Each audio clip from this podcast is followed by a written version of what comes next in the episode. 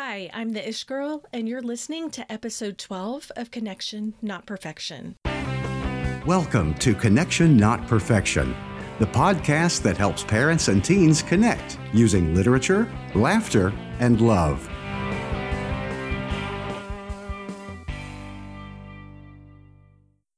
There, my name is Amy, also known as the Ish Girl, and I am your host today on Connection Not Perfection. Now, in my last episode, I talked about the North Texas Teen Book Festival and how I took my daughter and my niece. And while we were there, we saw an amazing panel that included an author named Nina LaCour. Now, Nina LaCour won this year's Printz Award for her book, We Are Okay. And if you don't know what the Printz Award is, it is one that is given out by the American Library Association. It is a very highly regarded and sought after award, somewhere along the lines of the Newbery Award, which many of you may be familiar with. Anyway, it started in the year 2000. I'm pretty sure that's the year they gave out the first award. And I'm just going to read you a little bit from the website about what it is in case you're curious. And I've also included a link to the information page on my show notes.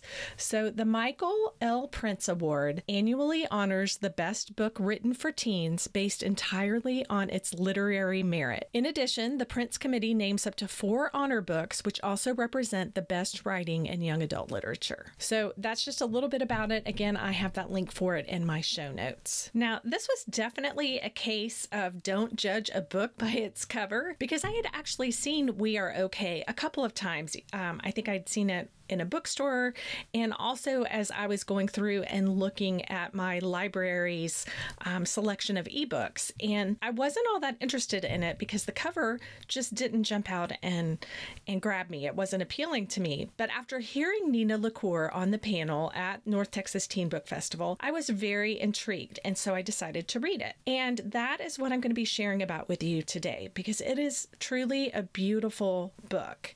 And just a couple of things about it it. It definitely falls in line with um, what the publishing industry for YA is very interested and focused on right now, which is diverse books because the main character is gay. And there are definitely some explicit sexual encounters that the main character, um, Marin, has with her girlfriend, Mabel. So um, I want to say that up front because I know a lot of you listening um, really want to know about the issues that are involved in the book. And, and that was something that was a very big part of the story story. So um, that was one of the issues. And then also the overarching theme and, and really the heart of this book is grief because Marin is grieving for her grandfather who has died and he's her only remaining or he was her only remaining relative. And so that is really what the story focuses on is her journey of grief because it's not a simple one. So the story starts with Marin in her dorm room by herself over Christmas break. She's had to get permission from the university that she's attending in order to stay in the dorms because nobody else is going to be there. And they've set it up so that the campus caretaker knows that she's there. He she can call him in emergencies. And so we are joining Marin at the beginning of this month long basically isolation that she's chosen and that she's going to have because she doesn't feel like she has anywhere to go over this Christmas break. Now, the way that this story is structured, we know that something traumatic has happened, but we're not sure exactly what it is. We know that Marin has fled her home state of California to the university that she's going to in New York after some kind of loss and trauma. And it is slowly revealed that her grandfather, who raised her, has died. But we also know that there's something more than that, something much more traumatic, something that goes beyond just his death. And we don't really know what it is at the beginning of the book. She also has tremendous guilt. We watch as she's preparing for a friend of hers to come visit from California, who she hasn't seen since her grandfather passed away. And she is experiencing a tremendous amount of guilt because she left California without saying goodbye to anyone. And the person who's visiting is her best friend from childhood, who also um, became her girlfriend over the previous summer. So the book goes back and forth between present day, where she's at her campus at, at the university there in New York, and back to the previous summer before her grandfather has died. So it kind of goes back and forth. Now, I will say the interiority of this book draws you deeply into her grief. I definitely shed tears as she relived the trauma that she experienced, and I discovered for the first time exactly what that was. And it was a gripping and powerful story. What I loved about it was that as Marin reflected on her life with her grandfather, there was a slow realization that not everything was as it should be in their home. Um, like the fact that they never went into each other's rooms. So, in the course of kind of talking to her friends, Marin realized hey, it's not quite usual or typical for me to have never seen half of the house that I live in because she and her grandfather did not enter each other's spaces. And that was just the way it was for them. And she didn't think anything of it until she was having these conversations with her friends. So, that was very interesting. And Nina LaCour did a very good job laying that out. I also loved just the whole cast of characters. They were all very endearing. Gramps was very endearing. He um, he was an immigrant from Ireland. Mabel was very engaging. Her parents, who Marin was also very close with. Her college roommate was a character that I particularly loved, and we didn't see Hannah a whole lot in the story, other than to know that when Marin showed up at school, she was kind of a mess. I'll talk about that more in a minute. But Hannah was there with her parents, and they didn't question the state that Marin was in because she had very clearly been in a very deep depression. But they just kind of wrapped their arms around her and took care of her to the extent that she would let them. They um, gave her bedding for her dorm room bed and they got her some clothes and they really just took care of her, no questions asked, in um, in a crucial moment. And I just found it so profound because it made me think about how I want to be that kind of person where I am willing to meet someone's physical needs who's right in front of me, who I can see is struggling, no questions asked. And I want my teens to be that kind of person too, those kind of people who can see someone in need, someone hurting, and help them in whatever ways we can. Because sometimes meeting physical needs is all you can do. And it's everything in that moment. So I loved that.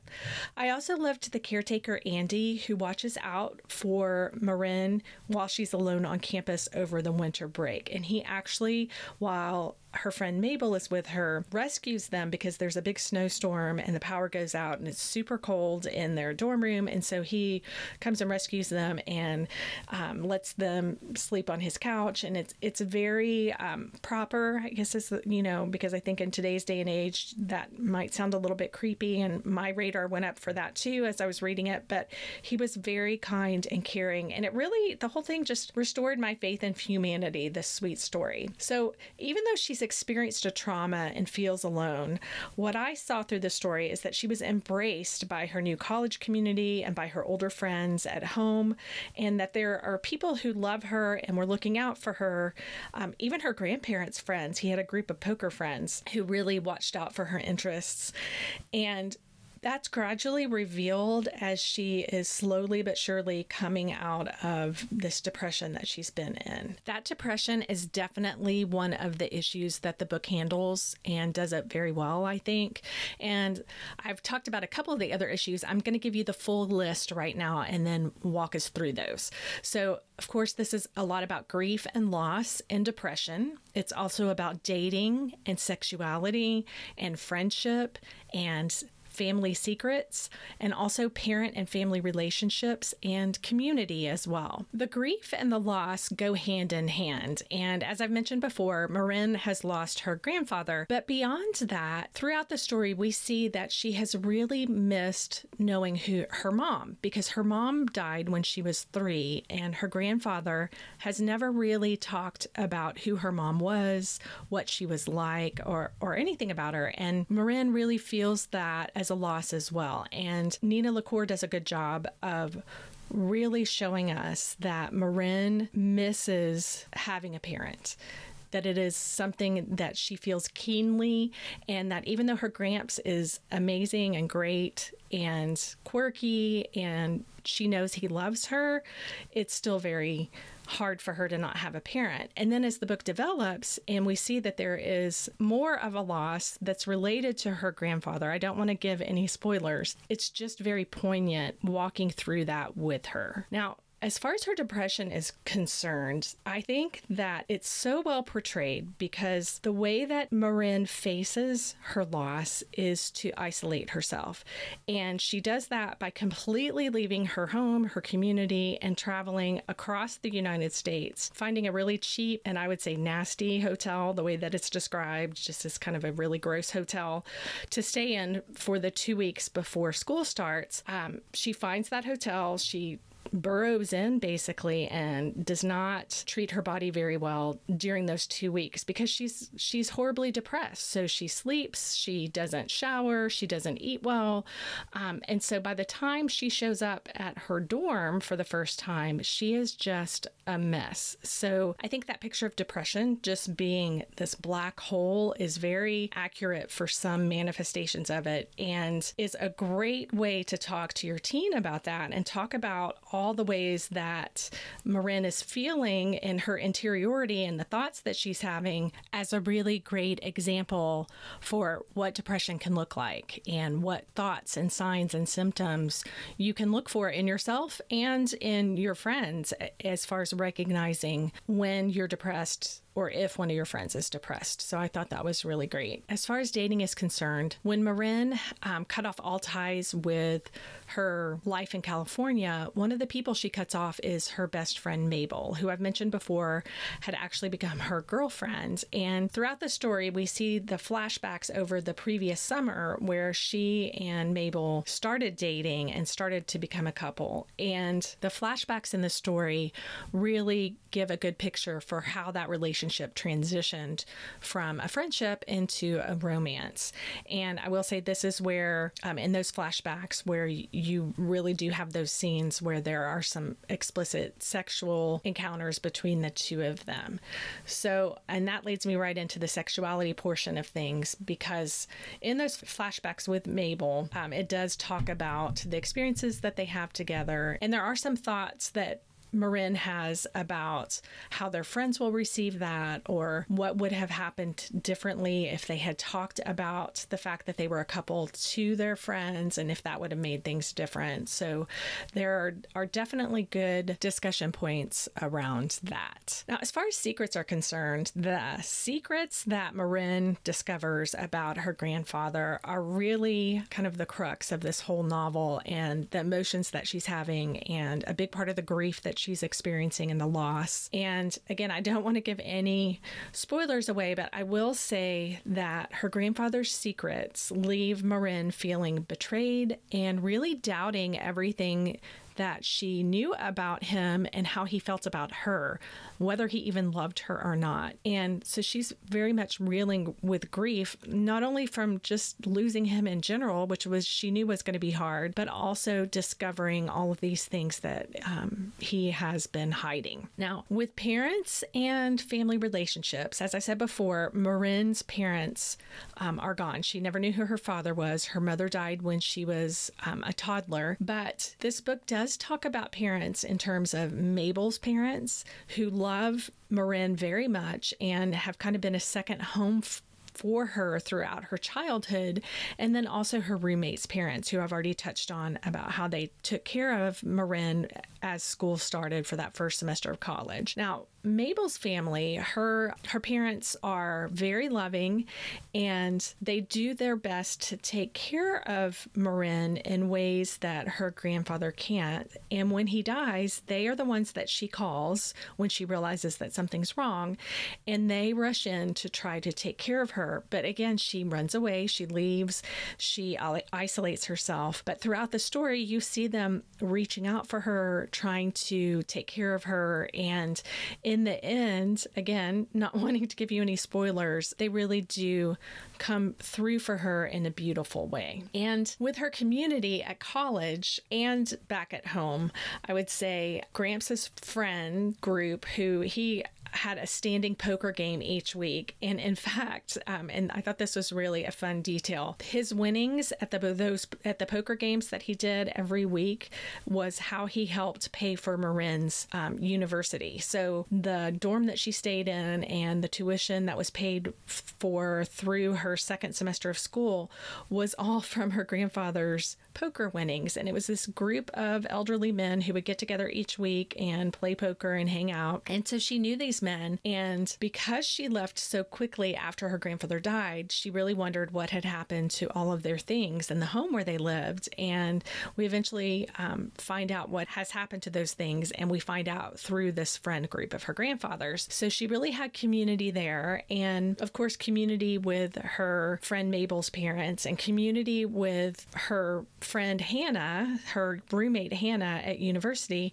And then also even with the caretaker um, i think his name was andy at the university and he really steps in and is community for her when there's nobody else around. So it's i think that nina LaCour did a really great job of really showing how sometimes you have people even when you feel like you don't have people. So that was good. Now for me this book was an exercise in empathy and what I mean by that is this practicing empathy is such an important skill for me and for my teens as well. And I would say that it's very hard to know how to help someone who is grieving a loss or know how to comfort them until you've walked the hard road of grief yourself. But reading about it, reading about grief in a way that allows you to experience it vicariously, is one way to practice having that kind of empathy. And We Are Okay is definitely one of those books that allows you to experience empathy. I experienced Marin's grief and loss and betrayal because Nina LaCour made it so easy to slip into these deep emotions as if I was Marin. It was an exercise in empathy because Marin's shoes truly became mine. And books like this are an amazing tool in developing compassion and caring, especially the ones that are so well written that you don't even recognize that moment when you cease being yourself and inhabit the character that you're reading. And um, again, Nina LaCour just did a fabulous job writing this it, so masterfully that you you don't even realize that moment when you become Marin and you take on her emotions and her feelings. So obviously, you can tell that I believe that the committee who chose this as the Printz Award winner did a wonderful job this year because truly, if you were looking for something to help create empathy, this is definitely one of those books. Now, I will say it does create empathy for people who are suffering with loss and grief, but I could also see how someone who has suffered with those emotions or with some type of event that has or trauma, this book could probably be very triggering. So I would just throw that caution out there that it might be triggering for someone who is experiencing loss right now in this moment. So I would offer that warning. If you'd like to talk about this Printz Award winning book with your teen, I've created a set of questions that are based on these issues that I walked through in the episode, and I've made those questions available on my free resources page. You can can sign up for access to that through the link that's here in my show notes on iTunes, or you can go to my website on the homepage. You can just click the free resources button that's in the upper right, and that website is theishgirl.com, T H E I S H girl.com. And signing up, I do want to say, will also give you access to my weekly email where I share personal stories and information about the podcast that I don't publish anywhere else. Now, if your teen has read We Are Okay, I would be very interested in hearing about any kind of conversation that you have with your teen about this book. So you can do that by connecting with me on my Facebook page. Again, there's a link to that in my show notes. Or you can email me at amy at theishgirl.com. And I want to say thank you so much for joining me today. And just remember from an ish girl who has walked the dark road of grief a time or two myself, it is all about connection, not perfection.